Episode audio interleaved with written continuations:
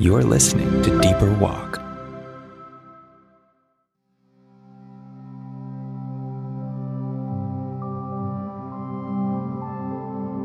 Today's Deeper Walk devotional is titled Embrace of the Rejected, written by the relevant staff.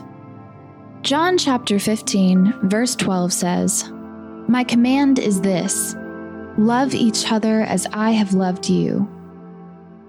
It's just like us to pass the homeless guy on the street. And although there is a struggle not to look back, we march on. We may even toss up a prayer as we walk on by. We hope good things come to him, but really, we don't love him. I have recently discovered something that at face value is incredibly discouraging.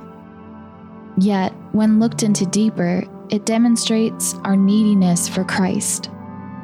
I don't love everyone. I want them to have a good life, to live with passion, to hopefully find God.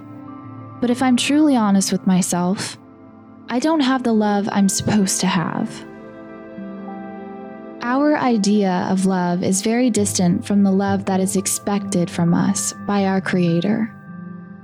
And if I truly love someone, then I truly know them. There is a level to love where it involves pain.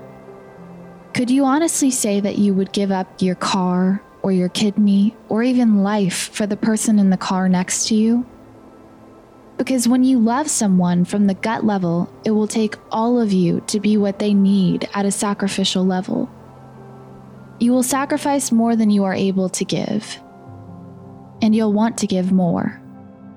See, I can hope the best for someone, even for someone I don't know, someone anonymous. I can wish that poverty in Africa would vanish. I can even do something about it. But the very idea of love at the most precious and valuable level is when you know someone personally and familiarly speaking. This puts us in a really troublesome predicament. Because Christ, our leader, says that we should love God and love people.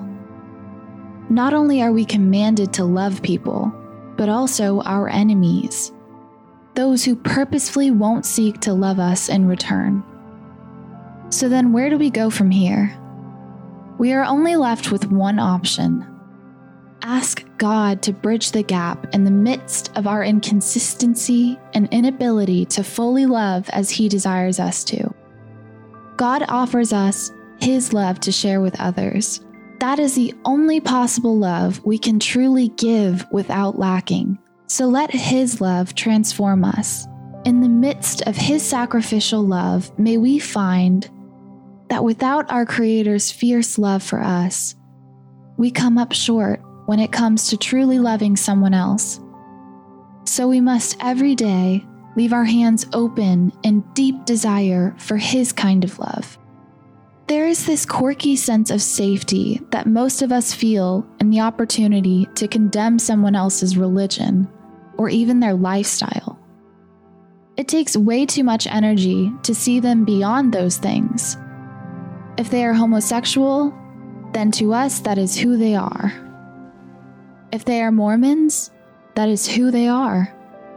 It seems that we are just arrogant enough that we feel the need to forcefully awaken the sleeping masses to the true religion, to judge them for being outside the fold. Yes, we are told to test the spirits, as Peter speaks of. We are told we must never judge another person, there is a huge distinction between judging and correcting.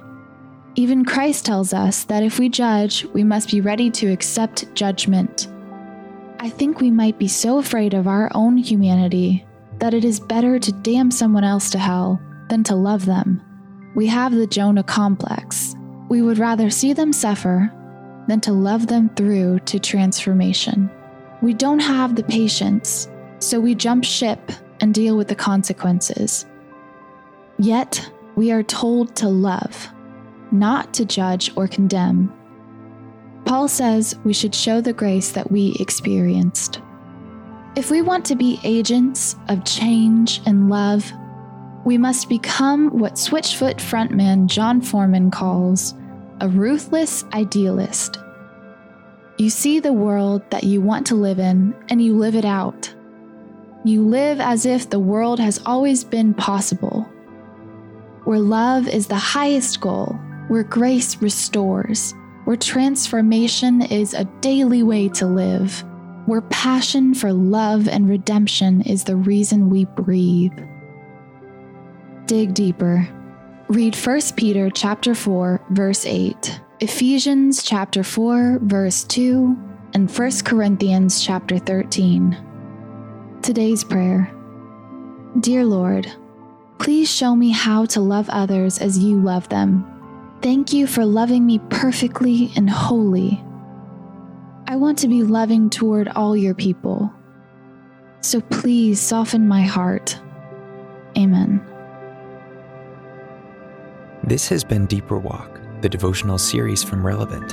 For more Deeper Walk content, including our daily email, visit relevantmagazine.com.